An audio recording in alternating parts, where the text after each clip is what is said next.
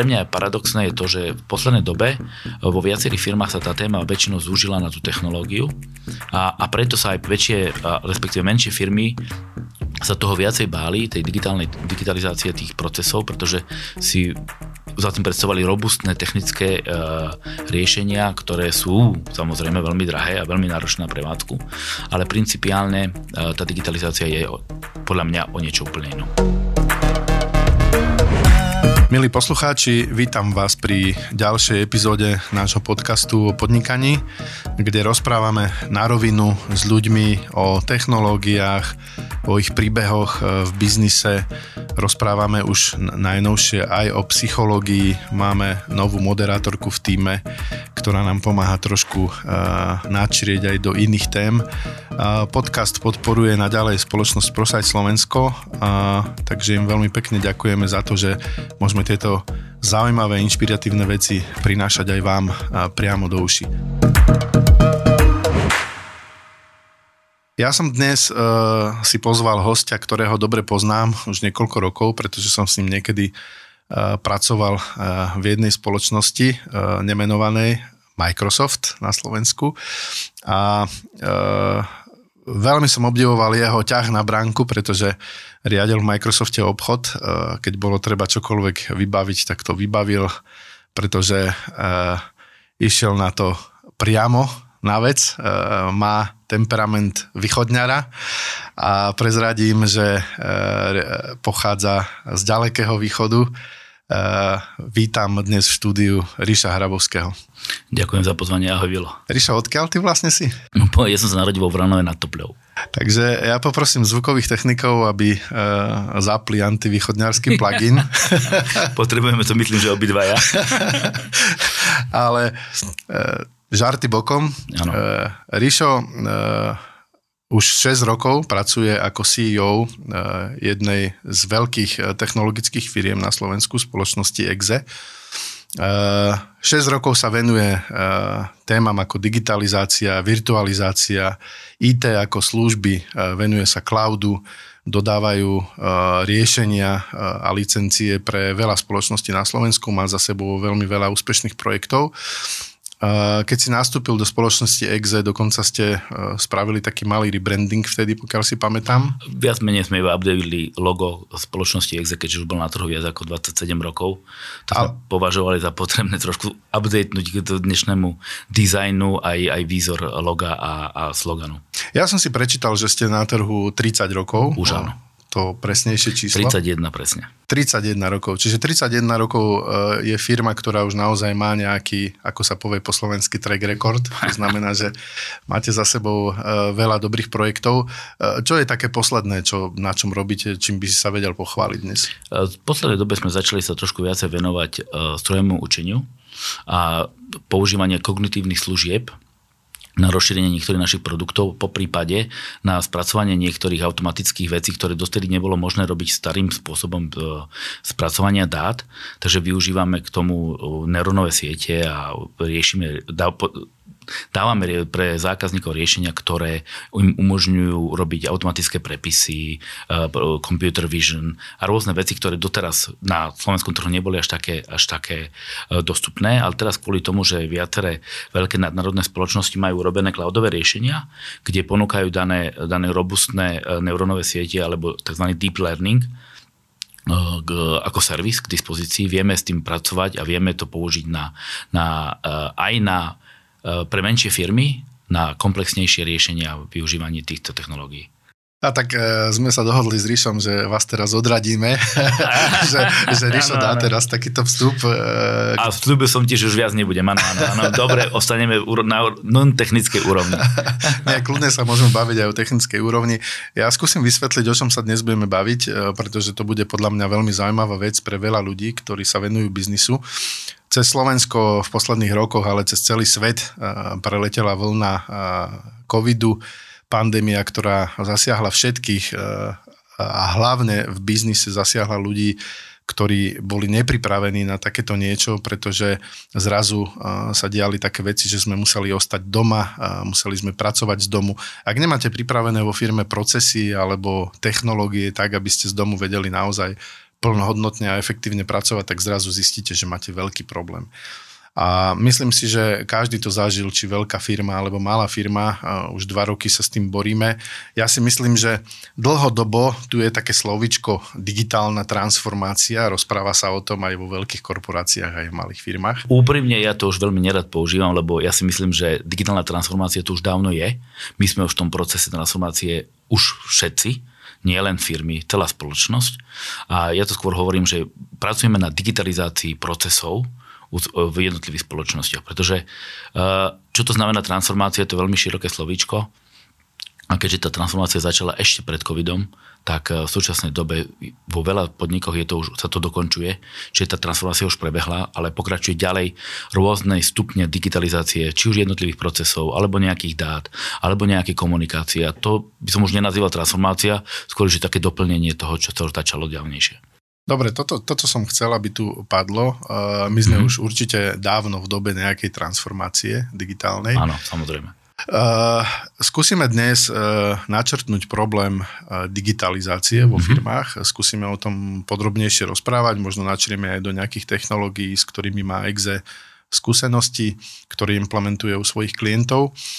Ale hlavne nenechajte sa odradiť na začiatku, že to bude nejaká veľmi technologická téma. Chceme sa baviť o tom, ako pomôcť aj malej firme alebo strednej firme v tom, aby bola úspešná aj v takejto dobe, kedy... Ja viem, že som ti slúbil, že nebudem používať žiadne ťažké IT technik, e, termíny, ale uh, budem sa snažiť. No. Nesľubujem, že to budem vedieť splniť. Je to dosť technická téma, čo sa týka už potom implementácie technológií, ale principiálne digitalizácia, keď si to povieme teraz z takého nejakého uh, pohľadu dôležitého pre firmy, je viac menej e, preniesenie procesov a dát z fyzického sveta do digitálneho sveta.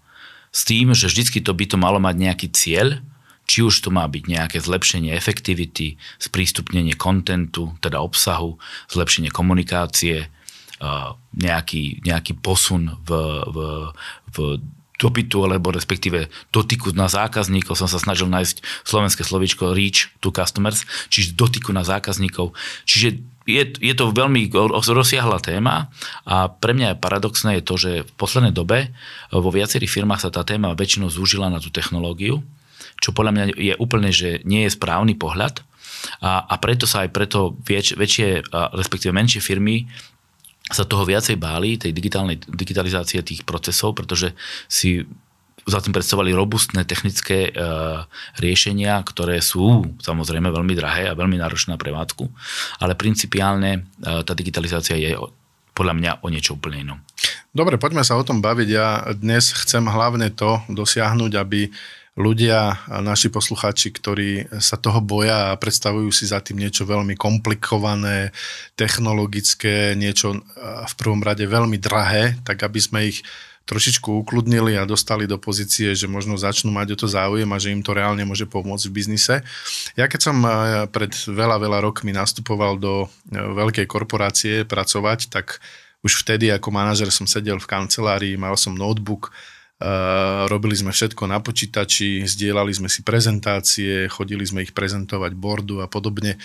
Uh, posielali sme si mailami veľa vecí. Povedzme, že sme niekde v roku 2008, v čase, kedy Uh, bolo Čiže ro- už vtedy bola digitalizácia, lebo mail je fakticky digitálny. Samozrejme, hej, bolo to rok po uvedení prelomového telefónu iPhone Áno. na svetový trh kedy zrazu sme pochopili, že sa dá niečo ovládať prstom, čo možno pre mnohých z vás, poslucháčov, je niečo, čo ani si nemôžete pamätať, že niečo také neexistovalo predtým. Dnes je to úplne bežná vec, každý má vo vrecku telefon, ktorý ovláda prstom, dokonca počítače sa dajú ovládať prstom.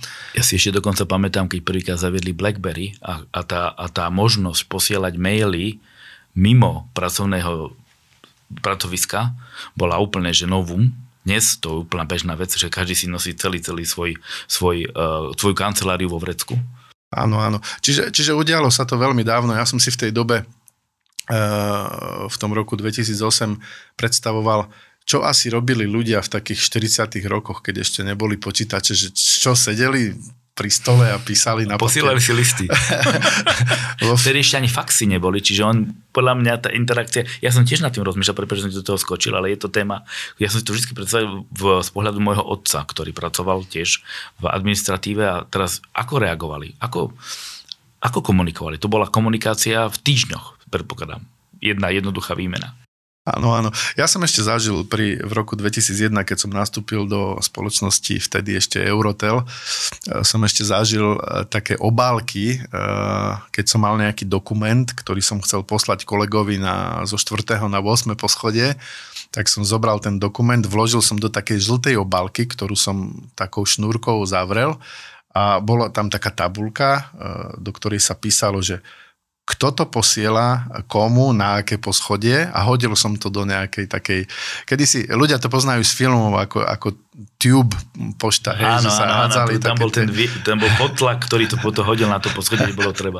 Áno, tak ja som v roku 2001 ešte posielal kolegom niektoré dokumenty, ktoré bolo treba podpísať takýmto spôsobom normálne natvrdo. No vidíš, počítačom. a teraz si potvrdil tú moju teóriu, že digitalizácia tu už dávno je a že my sme fakticky už v procese Dokonca si myslím, že už teraz e, vo väčšine prípadov každá jedna firma už prešla istými stupňami digitalizácie a žiaľ niektoré o tom ani nevedia. A to je ten paradox, že proste tá digitalizácia sa im už deje a deje sa im bez kontroly, deje sa im proste živelne, deje sa im na základe toho, že si to väčšinou zo sebou priniesli buď či už zamestnanci, alebo ich zákazníci, alebo potreba, ktorá vznikla na základe komunikácie. Čiže hovorím, to sa týka aj malých a stredných podnikov, lebo my sme mali na začiatku takú diskusiu ešte pred týmto podcastom, kde si hovoril, že mal by byť to byť fokus na malé a stredné stredné podniky, lebo veľké sa tomu samozrejme profesionálne venujú, ale principiálne ja si myslím, že v súčasnej situácii neexistuje firma, ktorá by neriešila alebo kde už neprebieha istým spôsobom digitalizácia ich procesov. Takže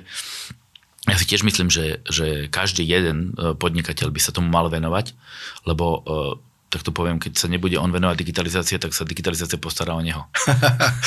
no, ja by som to teraz chcel trošku možno dostať na takú polohu, aby, aby tomu začali rozumieť aj ľudia, ktorí robia v menších firmách, alebo povedzme majú svoj biznis e, sami založený na nejakých službách klientom a podobne. Veľa ľudí, ktorí napríklad môžu mať, poviem príklad, holičstvu alebo podobne, už sa stretli s tým, že potrebujú riešiť objednávky možno elektronicky, hej, čiže si založili nejaký formulár na aby im zákazník vedel na webe si objednať nejaký, eh, nejaký svoj eh, priestor a čas, kedy môže prísť sa dať ostrihať.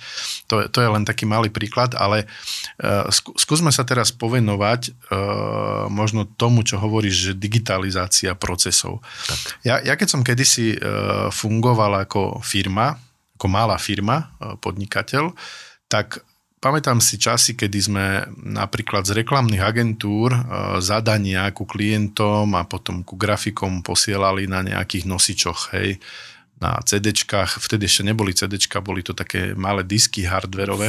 Floppy disks? Fl- floppy, neviem, ako sa to ani volalo, ale na tom sme si prenašali dáta hore dolu, stalo to strašne veľa času. Dnes to väčšinou posielame uh, elektronicky, mm. ale stále niektorí zostali v tej polohe, že to posielajú povedzme e-mailovou schránkou, áno, čo je veľmi neefektívne, tie e-maily nefungujú pri veľkých súboroch a tak ďalej. Čiže tam nastáva taká prvá potreba, že čo s tým môžem urobiť. Ja sa ešte vrátim, keď môžem. Idem ešte o stupeň vyššie. Um, uh, Jedna vec je to, čo si ty spomínal. To už asi sme príliš nízko pre digitalizáciu pre živnostníkov, lebo tam tí ľudia viac menej využívajú iba prostriedky, ktoré už majú k dispozícii. Či je to mobil, či je to nejaká webová stránka, nejaká služba. Čiže tam by som aj nerozprával o nejakej potrebe digitalizácie procesov, lebo Úprimne povedané, tie procesy sú jednoduché, tie procesy reagujú na, na zmenu automaticky, pretože pri zmene e, zariadenia, cez ktoré človek s nimi komunikuje, automaticky má dispozícii už nejakú, nejakú platformu, respektíve nejaké prostredie. Skôr je to pre tie stredné firmy, ktoré proste, ktoré, a, a aj niektoré väčšie, e, lebo my sa stretli e, u nás vo firme aj s väčšími spoločnosťami, ktoré pristupovali k digitalizácii tak živelne, respektíve nevyužívali maximálny potenciál, ktorý tá digitalizácia pre nich môže priniesť. Hej, čiže keď ti to nevadí, tak sa trošku vrátim vyššie, aby som to nejako dal do nejakého, do nejako, lebo to súčasť, ktorú si ty spomínal, to je, tá, to je tá digitalizácia komunikácia, kooperácie, je súčasťou nejakej digitalizácie. My vždy tvrdíme a odporúčame každému jednému zákazníkovi, aby si predtým, ako, ako to začne nejako manažovať alebo riadiť, tak si spravil tú strategický, digitálnu stratégiu. Tá digitálna stratégia by mala reflektovať na cieľ, ktorý daná firma chce v nejakom období dosiahnuť, zníženie, e, ako som spomínal na začiatku, zníženie nákladov, zaefektívnenie procesu. Môže to byť úplne hocičo, ale malo by to byť smerom k tomu, k, tomu, k tomu cieľu, ktorý si oni vytýčili.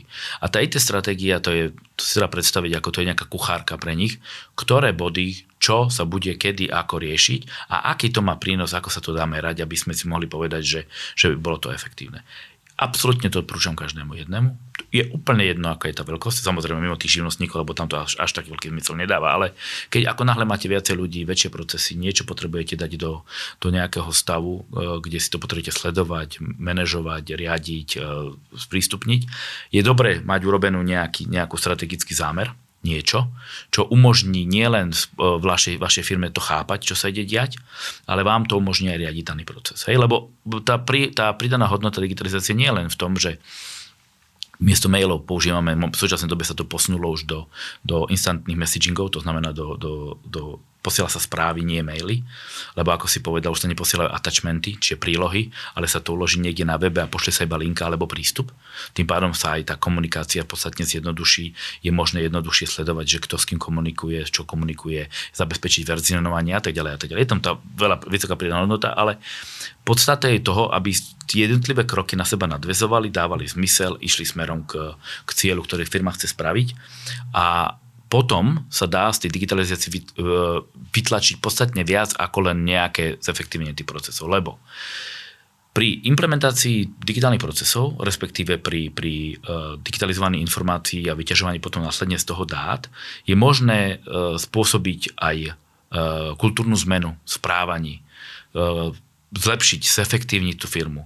Dá sa, keď sa na tú digitalizáciu nepozerá len ako na technické riešenie, ale na nejakú zmenu fungovania, zmenu procesu, zmenu prístupu, tak sa dokáže cez to tá firma transformovať. Hej? A potom preto to vznikla aj tá digitálna transformácia a tak ďalej, len my sme už ďalej a dá sa to, to sa dá celé urýchliť, zlepšiť, vylepšiť. Čiže ja si myslím, že pre stredné malé firmy tá IT, uh, digitálna stratégia je urobiteľná z in-house, vlastnými, vlastnými silami, len si potrebuje niekto dať dokopy myšlienky, nápady a názory. Pri už väčších, komplexnejších procesoch by som jednoznačne odporúčal, aby sa e, dané firmy obratili na nejakých odborníkov, ktorým to pomôže nakresliť, vymyslieť, aby nevymýšľali koleso, aby, aby mali predsa len to, čo je v momentálnej situácii k dispozícii, e, nejako odprezentované, pochopené a, a takisto aj vedieť, že či to je riešenie pre nich, lebo niekedy nemá zmysel stavať veľké robustné riešenia, ktoré majú obrovský náklad na, na prevádzkovanie, na upgrady, updaty.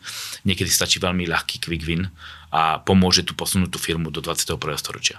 Dobre, ja sa trošku pristavím, ale pri tom pojme, ktorý si povedal, že skúste si na začiatku spraviť nejakú digitálnu stratégiu. No, mm-hmm. Ľudia si nevedia asi veľmi predstaviť, čo to znamená. Že? Jasne. Čo, spíšem si na papier uh, procesy, ktoré mám vo firme tak. typu, že posielam niečo kolegom, vymieňame si takéto informácie, takéto súbory medzi sebou. Teraz druhá vec, ktorú riešime je, že máme nejakých klientov, zapisujeme si to do nejakého Excelu, je to proces nejakého zbierania, povedzme, lídov, hej, alebo nových zákazníkov. Aj to si zapíšem a k tomu si napíšem, že akým spôsobom by sa to dalo previesť do digitálneho sveta. Zhruba presne ako si to popísal, samozrejme sú na to aj nejaké princípy, metodológie pri už komplexnejších procesoch. E, napríklad veľmi pomáha firmám, keď majú e, zavedené ISO certifikácie. Tam už majú spísané procesy, s tým sa dá veľmi ľahko pracovať.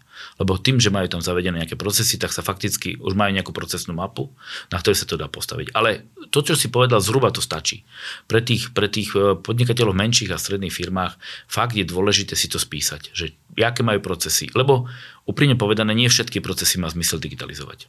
Hej, to musí byť, e, tam musí byť vyváženosť v zmysle toho tej investície, ktorá sa netýka čisto len teraz finančnej investície, ale tam je istá aj časová časová náročnosť, viazanie nejakých ľudí ako zdrojov na, na daný projekt. Takže treba si to vždy zvážiť, aby sa nedialo to, že proste, že nejaký jednoduchý proces, ktorý momentálne zvláda jeden človek, bude stať jeho implementácia trikrát ten náklad. Čiže sú rôzne veci. Ja si pamätám, že keď e, tu bolo pred pár rokmi uh, Robotic Process Automation, to znamená, že to je tá nová technológia, ktorá fakticky nahrádza ľudí a spracováva ľudské, ľudské úlohy automatizovane, tak sa robila jedna analýza pre jednu finančnú inštitúciu na Slovensku a prišlo sa na to, že v súčasnej dobe, keďže mali ten proces outsourcovaný v Prešove, tak e, je to pre nich trikrát vlastnejšie to oddelenie, ako keby to kúpili v tom softveri. Čiže, ale to sú všetko veci, ktoré musia z toho vypadnúť. Áno, čiže tam musí byť nejaký koncept. Musí sa nad tým človek sadnúť a pomyslieť, zamyslieť sa. Musí si povedať, čo z toho chce, ako to chce spraviť, koľko chce do toho zainvestovať, lebo ináč fakt tu je to živelné a potom sa môže stať, že uh, taký, je taký termín, ktorý sa používa už dlhšiu dobu, takzvané, že shadow IT vznikne. Keď tam nie je nejaké tento riadenie toho procesu, tak si tu ľudia začínajú ťahať sami tie veci. My sme mali ďalší iný prípad taký, že že zákazník, ktorý neriešil digitálnu transformáciu, neriešil uh, možnosti zavádzania cloudových služieb do firmy, tak uh, počase, kvôli dôvod bol bezpečnosť, tak počasie prišlo na to, že, že zamestnanci si to vymysleli tak, že si tak či tak posielajú, posielajú svoje uh, fajly cez Google Drive, čo bolo trikrát horšie, ako keby to mali v Enterprise Cloude, čiže, to, čiže dosiahli presný práve opak.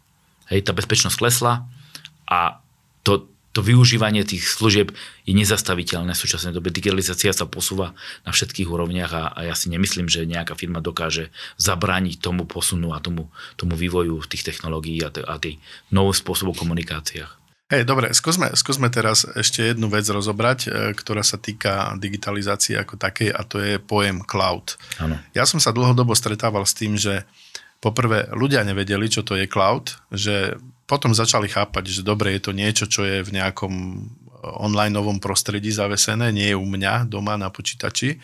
Potom, keď už to pochopili, začali riešiť, že no dobre, ale ja keď to dám vonku, tak je to to mi môže hoci kto ukradnúť. Ano, hej? Ano. Bezpečnosť je prvorada. Čiže to boli také bariéry. Ja si to pamätám aj zo zavadzania produktu Office 365 ano. z Microsoftu z nejakého roku, povedzme 2010, 2000 až 2015, kedy sa snažil Microsoft predať Office 365. Uh, nemusíme teraz komentovať, akým spôsobom marketingovo to robil, ale ľudia sa tomu bránili, pretože tomu nerozumeli, že čo to ten cloud je. A ako si teraz správne povedal, zamestnanci si niekedy nájdú vlastnú Cestičky. cestu Áno, a začnú používať hoci ktorú dostupnú službu, ktorá je zadarmo. Na ktorú sú zvyknutí zo svojho súkromného života. Presne tak. Čiže skúsme... Lebo, lebo tam to už je. To je ten paradox, že teraz v súčasnej situácii sa dokonca stalo to, že technológia, väčšinou to bolo tak, že, že prví adoptéri nových technológií boli firmy, lebo mali peniaze a, a mali, mali investície, vedeli si to pritiahnuť. Tie drahé prvé počítače, mainframe a tak ďalej a tak ďalej. Teraz ale prvýkrát sa deje v histórii e, ľudstva, že tie technológie sa rýchlejšie penetrujú k fyzickým osobám, do súkromného života a následne vchádzajú do, do, do uh, biznisového, do, do, do kariérneho života. Čiže to je taký, taký paradox a to spôsobilo aj to, že proste, že sa potom začali obchádzať tie pravidlá a začalo to tak komplikovanejšie fungovať. A jedna z tých technológií je presne ako si spomínal cloud. Lebo zrazu uh, viaceré veľké nadnárodné, ale niektoré aj lokálne, sa pokúšali vytvoriť e, cloudové služby. To znamená, že fakticky e, ja to vysvetlím úplne polopatisticky. To, to som chcel. Skús povedať niečo o cloude tak, aby tomu porozumelo aj 6-ročné dieťa. ok, super. Cloud v súčasnej dobe je to isté, čo svojho času bolo s elektrickou energiou.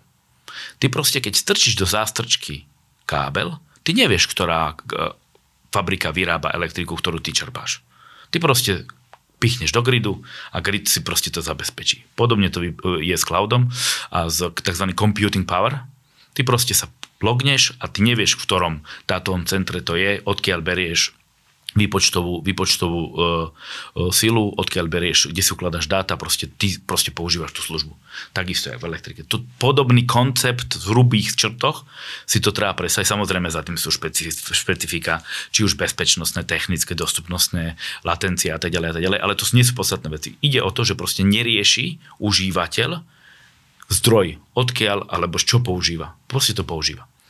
A to bolo prvé, to prešlo do, k, k, do súkromnej sféry a tý, tá súkromná sféra potom bola tak masívne bombardovaná Googlom, Microsoftom cez 365 a tak ďalej a tak ďalej, že to začalo cez tých užívateľov prenikať do firiem a vtedy väčšina firiem, väčších firiem musela zaujať nejakú pozíciu a začala to riešiť aktívne. Mhm. Menšie firmy nevieme, tam, je to, tam to veľmi záleží aj od toho, aký má majiteľia, respektíve management k tomu postup, ale tam ja si myslím, takisto je to nezadržateľné. E, ľudia možno poznajú cloud, e, poviem to paradoxne, zo sveta telefónov, lebo už dnes je každý zvyknutý, že má telefón, chce si kúpiť novú verziu, tak jednoducho si kúpi nový telefón a tam sa len prihlási svojim menom, heslom a zrazu má všetko k dispozícii. To kedysi nebolo. Hej. Kedysi, keď som si kupoval nový telefón, tak som musel všetko nejakým spôsobom pracne prekopírovávať cez SIM karty, neviem ako, do nových telefónov. Dnes si kúpim nový telefón, dám meno, heslo, to, to isté sa týka počítačov. A to je ano, vlastne ako keby ano. vysvetlenie to je jedna z tých výhod toho cloudu. Áno. To nie je tá hlavná, ale je to jedna z tých výhod, že kompletne celý tvoj profil je zálohovaný v cloude niekde. Ťažko povedať, či to je v Amsterdame, či to je v San Francisco, Singapure, proste niekde je. A keď sa ten tvoj, tvoj uh, device, ale tvoje zariadenie prihlási, tak ti ho automaticky stiahne. Už dneska to máš na počítač, dokonca Microsoft minule uh, urobili launch, ale bude Windows operačný systém ako služba. Čiže sa to posúva úplne inde. Čiže, čiže ponuka, svet sa posúva ako keby z tých z tých e, služieb, alebo poviem to, softvéru, ktorý máš ty priamo v počítači, Áno. v telefóne, sa po, posúva do toho prostredia internetu. Hej? Tak, tak sa Viac to menej, áno. A presúvajú sa z modelu, že si kúpiš licenciu a vlastníš ju, k tomu, že si to prenajmeš. Áno, áno. Software ako služba. Software ako služba, platforma. Používame to Platforma bežne. ako služba. Je to, má to rôzne stupne. Áno. stupne. Ale principiálne tam je veľmi dôležité to, že že e, zrazu sa strašne e, široká masa ľudí, aj firiem, dostala k veľmi vysokému e, veľmi vysokej vypočtovej sile, ktorá tu predtým nebola. Hej, proste predtým, ak chcel niekto robiť komplexnejšie výpočty, či už by to bolo niečo s tým strojovým učením, kde, kde je potrebný celkom uh, silný výpočtový výkon v pozadí na prepočty, tak si to nemohol nikto, málo firiem si to vedelo, vedelo uh, dovoliť, lebo tie investície do toho hardveru boli obrovské. Teraz si to prenajmem na isté obdobie, na mesiac, na týždeň, na pol hodinu, na 5 minút. A zrazu môžem využívať také technológie, ktoré boli predtým dostupné iba fakt top 500 top 500 firm na svete. Čiže toto fakticky ten cloud a, tie, a tá digitalizácia toho prostredia do internetu, ako si to pekne nazval, uh, zdemokratizovala prístup pre jednotlivé technológie. Čiže jednoducho povedané, cloud nám priniesol to, že zrazu máme prístup e, k technológiám, ktoré by sme si inak nikdy nemohli dovoliť, keby sme si ich mali sami budovať. Samozrejme. Hej.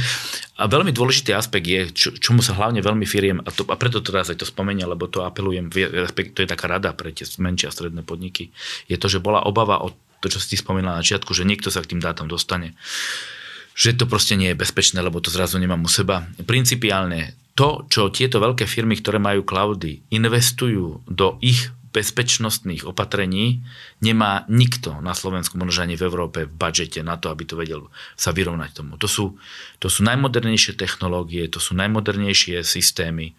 Uh, poviem pa taký malý príklad. Uh, v Microsofte v, v, oni sú jedni z lídrov momentálne, čo sa týka ponúkania cloudu pre, pre, pre firemné, pre firemné uh, použitie, tak majú dokonca týmy profesionálov, ktorí sa sú taká zaujímavá, sú rozdelené na tri skupiny. Každý má inú farbu, hej, tak červený tým nič nerobí, iba útočí neustále, neustále do, do ich infraštruktúry. Čiže máme za úlohu, je tam skupina ľudí, ktorí sedí a neustále sa snaží nabúrať do toho. Do... Druhá skupina nerobí nič iné, iba sa snaží zabezpečiť, aby sa tam nikto nedostal. A posledná skupina vychádza z predpokladu, že niekto tam už je a nerobia nič, iba hľadajú. Čiže ja to si takúto vec si nedokáže zaplatiť žiadna firma na Slovensku, aby mala takýto state of the art uh, bezpečnosť. Čiže čo sa týka tej bezpečnosti nejakých útoku zvonku, tam si myslím, že cloud je absolútne, absolútne popredu. Dobre, ja som sa chcel na toto špecificky spýtať, pretože to je možno taká obava veľa ľudí, ktorí sa pušťajú do cloudových služieb, že ako je na tom bezpečnosť, ťažko to dnes e, nejakým spôsobom pokrieme v tomto podcaste, lebo je to široká téma. Ja by som možno len spomenul etického hackera Mitnika, ktorý napísal knihu Mitnik, o sociálnom inžinierstve, kde vlastne ukázal, že tie najväčšie úniky dát, ano. E, informácií sa dejú na základe ľudského faktora, nie na základe technológií. Hej, čiže väčšinou A to sa vraciam naspäť k tomu, k tej prvej rade, ktorú si dal na začiatku podcastu, že ak sa chcete pustiť do digitalizácie svojich procesov alebo svojej firmy, tak úplne prvé, čo si určite správte, je ten digitálny koncept, stratégia, ako to nazvete, ano. ale v skutočnosti to je de facto ako keby E, procesná analýza alebo analýza súčasných procesov, ktoré vo firme mám, aby som Opravím nespravil. ťa, uh-huh. to by bol druhý krok. Ten prvý uh-huh. krok je vlastne, čo chceme dosiahnuť. Okay. A v tej stratégii si zadefinovať, dobre, chceme zlepšiť, chceme zautomatizovať, chceme prispôsobiť zamestnancom možnosť pracovať z domu a mať prístupy tak, ako mali mať, chceme zlepšiť kolaboráciu, chceme zabezpečiť lepšiu komunikáciu. To si treba nadefinovať a následne na to by mala výsť analýza, ktorá popíše už daný strategický zámer, nejako konkrétnejšie a potom sa navrhne nejaké riešenie. A to riešenie môže byť niekedy veľmi triviálne. To nemusí byť nejaká komplexná technologické riešenie. Ja si pamätám, že tesne pred, pred pandémiou my sme mali diskusiu s jednou, s jednou uh, spoločnosťou na Slovensku, ktorá bola predtým, aby implementovala veľký, veľký uh, systém a my sme im poradili, že skúste si teraz najprv nainštalovať ako si spomínal, 365 ku Microsoftu, jednoduché riešenie na komunikáciu, kolaboráciu. Oni to stihli, pár mesiacov na to vypukla pandémia a oni sa bez problémov vedeli pri, v lockdowne pracovať s home office. Čo predtým na tom robustnom systéme nebolo možné. Hej? Čiže to nemusí byť vždycky len to najdražšie, najväčšie riešenie, ktoré vyrieši istú časť toho procesu digitalizácie, ale vždycky my navrhujeme ísť na to štruktúralne, postupne. Naplánovať si to, manažovať si to, riadiť si to. Lebo potom následne lebo tu sú ďalšie veci, ten, ten, tá zmenovie, manažovanie tej zmeny kultúry a tak ďalej sa dá len vtedy, keď si to došlo, dopredu človek naplánuje, pracuje s tým, presvieča tých ľudí a posúva ich dopredu. To, to bude možno taká prvá vec, ktorú, ktorú firmy asi riešia, keď sa bavíme o digitalizácii a to je nejaká taká komunikácia, interná a externá. Hej. Mm-hmm. Ako si už spomenul, existujú, existuje veľa produktov na trhu, ktoré Aj. pomôžu s touto koordináciou komunikácie v rámci firmy. Ty si spomenul Office 365, sú určite aj nejaké... To si ty prvý spomenul. Reklama. E, sú určite aj iné produkty, skús povedať, čo iné ešte môžu firmy využívať v tomto uh, segmente. Sú, rô, áno, sú rôzne. Veľa firiem menšieho, práve tých e, menších a stredných používa napríklad Google, Google Apps a, a rôzne, rôzne uh, nástroje od spoločnosti Alphabet, teraz sa to už tak bola. Ale stále gro väčších firiem je väčšina Microsoft platforme kvôli tomu, že proste, že tam aj ten Outlook, aj ten mailový klient, teraz tie Teamsy, to je špičkové. Momentálne sa strašne veľa, hlavne aj v, v e, školstve používa Zoom, Hej, tam tá je od vždy otázna tá bezpečnosť, lebo predsa len to nemá až také firemne potrebne zabezpečenú bezpečnosť. Teda už teraz neviem najnovšie, ale boli tam nejaké úniky. Eh, okrem toho ešte stále fungujú veľkí eh, tradiční dodávateľ ako Cisco a tak ďalej. Ale to sú už potom pre väčšie firmy. Tie malé firmy podľa mňa jednoznačne by sme mali rozhodovať medzi nejakým Googlom a, a nejakým, nejakým zavedením eh, Microsoftích riešení.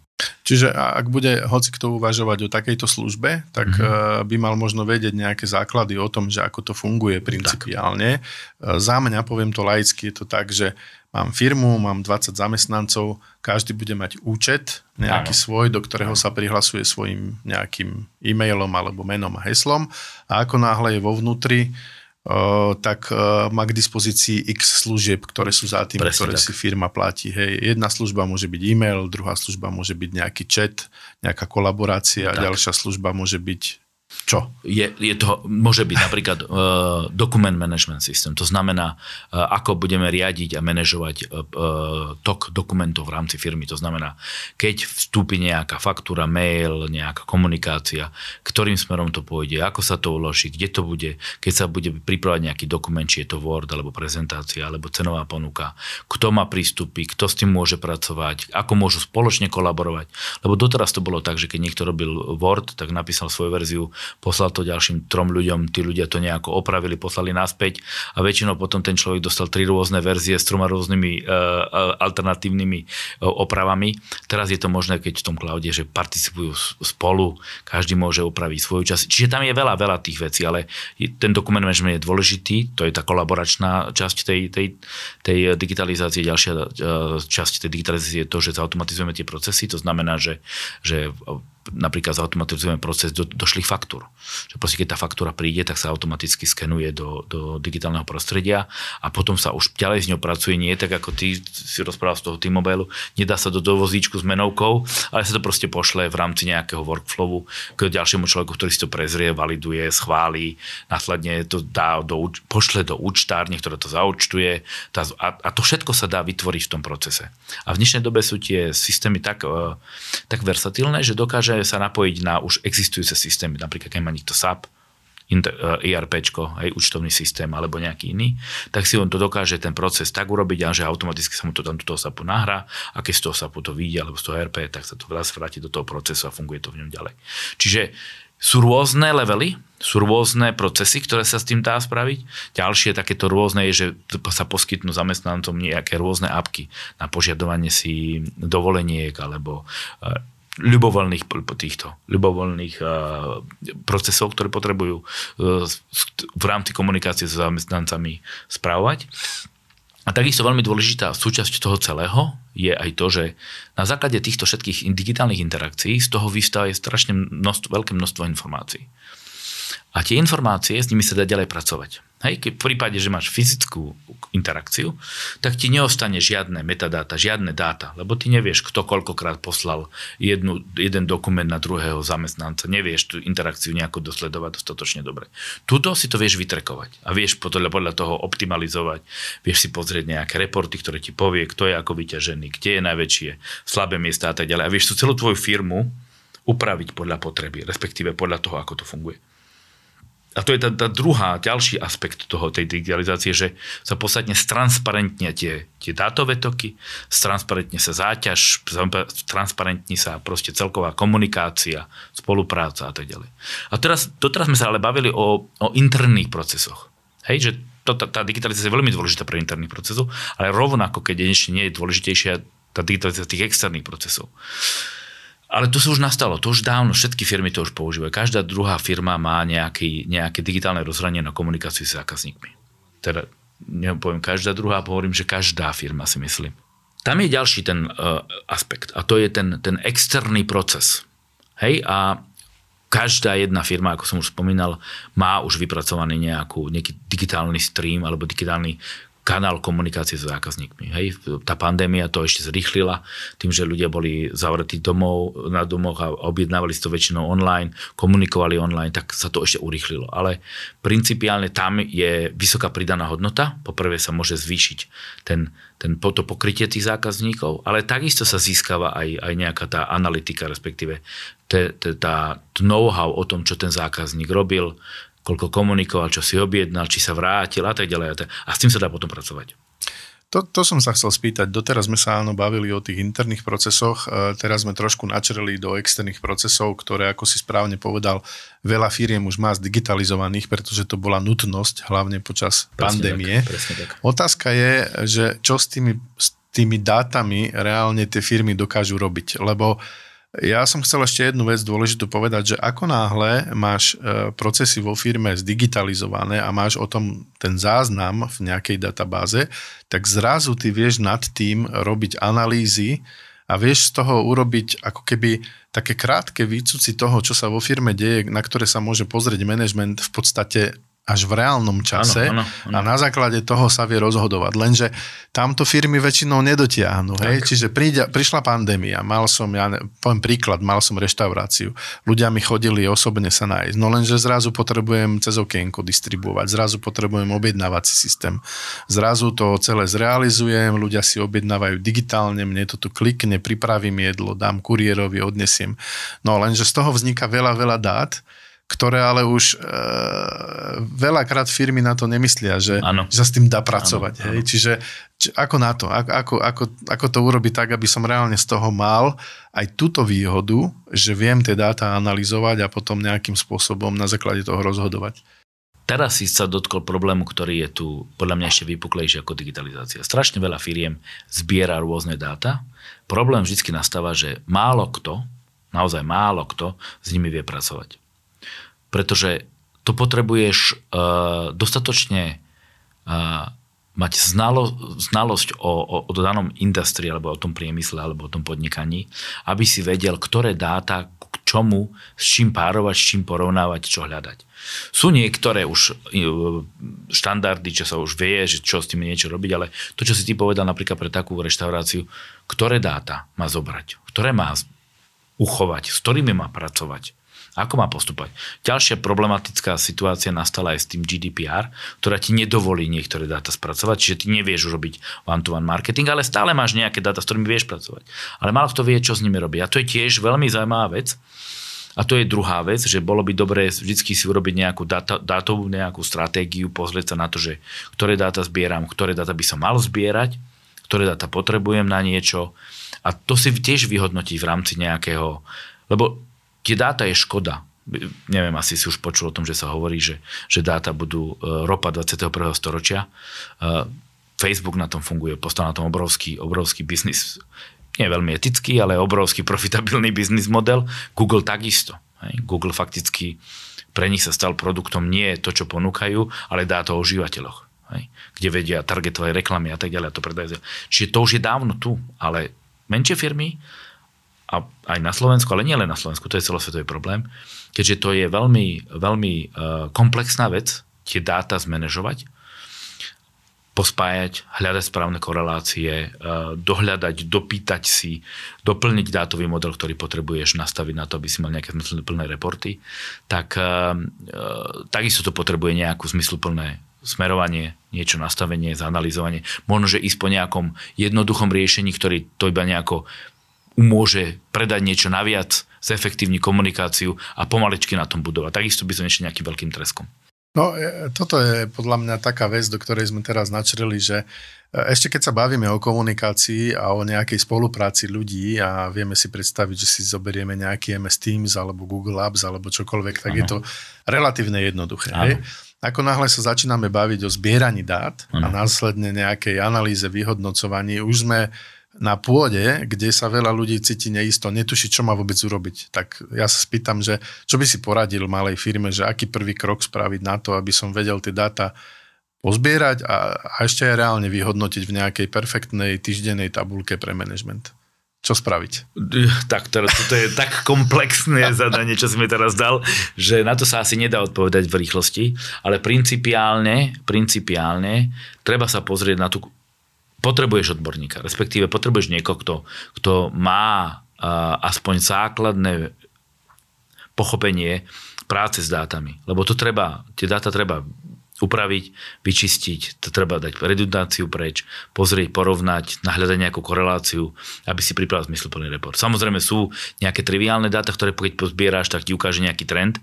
Niekedy stačí aj to, aby som to trochu aj teraz korigoval, to moje, to moje silné vyjadrenie.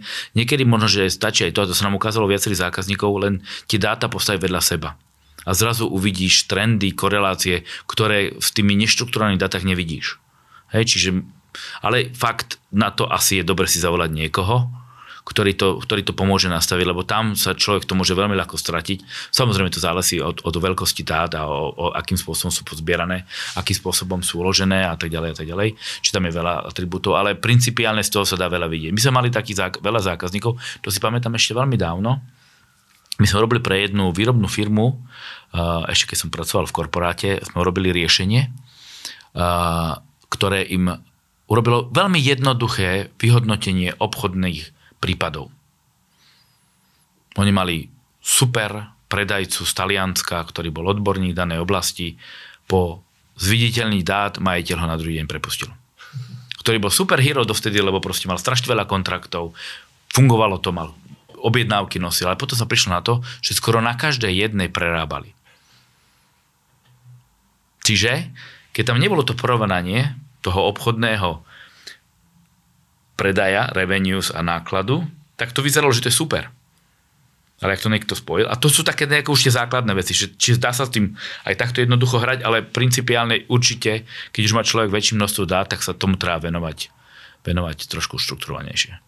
My sme v predchádzajúcich epizódach v tomto podcaste rozprávali už e, s viacerými odborníkmi na témy, o ktorých sa dnes e, s Richardom bavíme. E, ja vám do poznámok k tomuto podcastu na našom webe narovinu.online dám konkrétne epizódy, kde si môžete vypočuť ako spraviť jednoduchú procesnú analýzu vo firme, vo firme, to je ten druhý krok, o ktorom sme sa bavili. Áno. Ale zároveň sme sa bavili uh, s Vladom Jakubcom a Tomášom Terekom o tom, ako využiť dáta z účtovníctva Áno.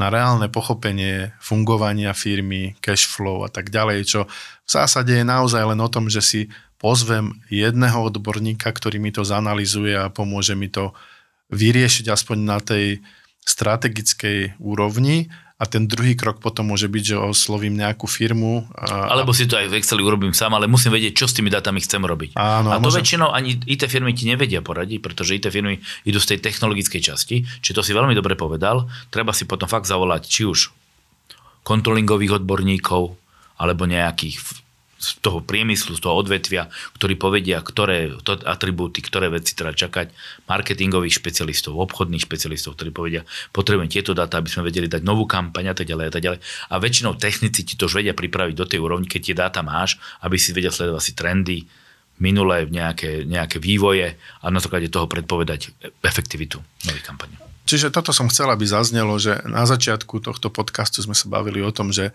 a, a, že firmy sa bezhlavo vrhajú do rôznych e, technických riešení, IT riešení, bez toho, aby si predtým urobili tú domácu úlohu. Tak. A to je procesná analýza, nejaká systematická analýza problému. A ako si ty teraz správne povedal, to vám IT firma nevyrieši. hej? Čiže tá IT firma, IT firma a to technologické riešenie, ako keby až ten by som povedal, takmer posledný krok, kedy už viem, čo chcem Presne tak. a oslovím niekoho. Prosím ťa, poďme sa porozprávať o tom, či existuje nejaké technické riešenie. Možno mi tá firma poradí, keď som mala firma, že vieš čo, vieme to celé spraviť v Exceli, Hej? A mhm. možno mi povie, nie, vieš čo, budeme potrebovať robustnejší systém. Alebo už na to je nejaké krabicové riešenie, ktoré danú problematiku rieši. Odpor... Je XY veci, ale fakt je taký, že proste, ale ináč, ináč dosť veľa paušalizujeme dneska, aby sa nikto neurazil. áno, áno. Nič nie je takto všeobecne plošne zdané. Sú firmy, ktoré sú ďalej, menej, ktoré tomu rozumejú, ktoré tomu to ešte nezačali. Čiže tam treba, tá granularita je veľmi, veľmi vysoká. Hej, ale principiálne je to tak, že od IT firmy oni môžu priniesť nejaký best practice. Ale vždy ten najväčší nositeľ znalosti o podnikaní je daný podnikateľ, ktorý to dennodenne robí. Hej. Čiže je tam možnosť priniesť nejaký best practice, niečo, čo sa už robilo a tak ďalej a tak ďalej. Ale musí to byť uh, rovnocenná interácia, aby to malo bolo prospešné pre všetky strany. Dobre, no prišli sme po dlhom rozhovore k tomu, že vlastne digitalizácia je zase len o tých ľuďoch a nie o technológii. Presne tak. Uh, Mňa by ešte veľmi zaujímalo, um, ty si spomenul na začiatku a bavili sme sa o tom, že vy ako firma EXE dodávate riešenia povedzme aj na báze neurónových sietí a mm-hmm. machine learning a hlbokého učenia a tak mm-hmm. ďalej. To sú väčšinou pojmy, ktoré e, vnímame, poznáme, ale asi reálne strašne málo ľudí ich používa vo vlastnom podnikaní. Vedel by si mi povedať, že koľko je takých projektov na Slovensku, kde reálne ľudia využívajú takéto služby v cloude? Vieš čo, úprimne ti povedané, neviem povedať, koľko takých projektov je, ale pomôže ti povedať nejaké, my to voláme, že use casey, to znamená, že nejaké prípady využitia. Uh, jeden z prípadov využitia, ktorý sme riešili, bolo to napríklad, že nejak, istá spoločnosť mala viacero uh, zvukových záznamov, ktoré nikdy nemali spísané, nikdy nemali popísané, zindexované, nevedeli sa tam prehľadávať, mali gigabajty rôznych e, zvukových popisov a tak ďalej. A v súčasnej dobe už tá technológia je tak ďaleko, že dokáže aj slovenčinu prepísať zo zvukového záznamu do textu. Ako náhle už máš tie dáta v texte, tie, tie popisky, tie rozhovory, tak už v tom vieš hľadať už, už tie dáta vieš upraviť, už si vieš na tom pohľad presne tú informáciu, ktorú potrebuješ, bez toho, aby si musel hodiny a hodiny toho prehrať. To je napríklad jeden case. Ďalší case je, že proste dokáže um, kamera automaticky rozoznať vo výrobnom procese chybovosť. Čiže už tam nemusí stať ten človek, ktorý vyrazuje tie chybové, chybové e, výrobky, ale je tam kamera, ktorá automaticky rozozná chybovosť a tým pádom zahlási, že je tam nejaký problém alebo niečo. To je tzv. computer vision, hej, to computer videnie. Dobre. To, to je ťa, toho veľa. Hej, to je ťa pristavím. Veľa. veľa ľudí určite bude poznať takéto aplikácie, ano. že existujú vo svete. Moja otázka je skôr, že že vieme to už aj prakticky my dnes urobiť. Hej? Toto ano, vieme dodať. Presne tak. Závisí to presne na tom, že potrebujeme využívať nejakú obrovskú kapacitu počítačovú, ktorá presne je v cloude, pretože presne to tak. nevieme postaviť e, u seba presne vo tak. fabrike, e, alebo by nás to stalo strašne veľa peniazí. A to je ten cloud, to je tá pridaná hodnota toho cloudu, že zrazu to sprístupnilo ten, ten, ten veľmi náročný kalkulačný proces, rôznym firmám v rôznych úrovniach. A jasne, každý to pozná, lebo momentálne dneska na YouTube je, je titulkovanie automaticky postavené na, na deep learningu. Ako ste hovorili, hl- hlboké učenie? Hlboké učenie. Ja, ja, ja nestíham tieto slovenské preklady, lebo ten, ten vývoj vite ide tak rýchlo, že my už väčšinou ostávame pri tých angli- anglikanizmoch. Dobre, e, možno, že taká pozitívna e, správa e, by bola, že ak chcete používať takéto vyspelé technológie, tak to neznamená, že vás to bude stať úplný Mailand, ale dnes práve prostredníctvom ano. Eh, služieb, ktoré sú dostupné v cloude, sa toto dá kúpiť eh, v nejakej, prenajať v nejakej škálovateľnej forme. Toto je strašne veľká téma. Ak by ste chceli vedieť viac detajlov o tomto, tak eh, vieme pripraviť pre vás e, v spolupráci s Richardom aj podrobnejšie podcasty na túto tému. Kľudne nám napíšte, e, na našom webe narovinu.online nájdete kontakt a napíšte nám, čo by vás konkrétnejšie zaujímalo v tejto téme, pretože je veľmi široká a veľmi radi pripravíme pre vás nejaký podrobnejší podcast. My dnes ale nemáme toľko času, aby sme mohli toto rozoberať do detajlov. E, Vedeli by sme aspoň eh, spraviť nejaký projekt, že by sme zanalizovali slovenský Facebook a vymazali všetkých trolov cez deep learning? Na tom sa by už pracuje, ale ne, nepracuje sa práve na tom, že vymazať trolov, ale je na taký, že hoax detection, Áno, že na, na tie, ja neviem, hoax je bludy, alebo vymysly. Áno. Na detekciu bludov a vymyslov, ktoré sa na, na internete uh, kolujú, tak vieme o tom, že sa na tom pracuje v súčasnej dobe aby si našiel nejaký tool. Ale ja si nemyslím, že ten problém s tými hoaxami sa vyrieši nejakým algoritmom. To je proste problém, ktorý nie je technický. Dobre, tak do tohto už uh, hlbšie nepôjdeme. Ja by som pre túto chvíľu asi tento podcast ukončil. Prešli sme naozaj, ako si povedal, veľmi zoširoka, zgeneralizovali sme to celé. Chceli ano. sme, aby tomu porozumeli možno aj ľudia, ktorí s tým nemajú až taký kontakt. Do poznámok e, k tomuto podcastu dáme samozrejme linky na epizódy, o ktorých som rozprával, ktorí vám môžu rozšíriť trošku znalosti v oblasti procesného manažmentu alebo v prípade v analýz e, účtovníctva a zároveň vám tam dáme nejaké e, linky na služby, ktoré už dnes, dnes môžete bežne používať v cloude na rôzne firemné procesy. Ja by som v tejto chvíli chcel Richardovi e, veľmi pekne poďakovať, že tu prišiel a že sme sa takto mohli porozprávať. Máš nejaké slovo na záver, čo by si ešte chcel povedať? Mne sa Vilo s tebou vždy dobre mudrovalo, takže aj dneska nie je výnimka. takže ďakujem veľmi pekne za, to, za túto mudrovačku o digitalizácii procesov vo firmách a teším sa určite na ďalšiu debatu. Pre túto chvíľu vás všetkých pozdravujem, ďakujem veľmi pekne, ďakujem veľmi pekne aj spoločnosti Prosať Slovensko za to, že nám umožňuje takýto hodnotný obsah prinášať k vám poslucháčom a prajem vám pekný deň. Do počutia pri ďalšej epizóde. Do počutia.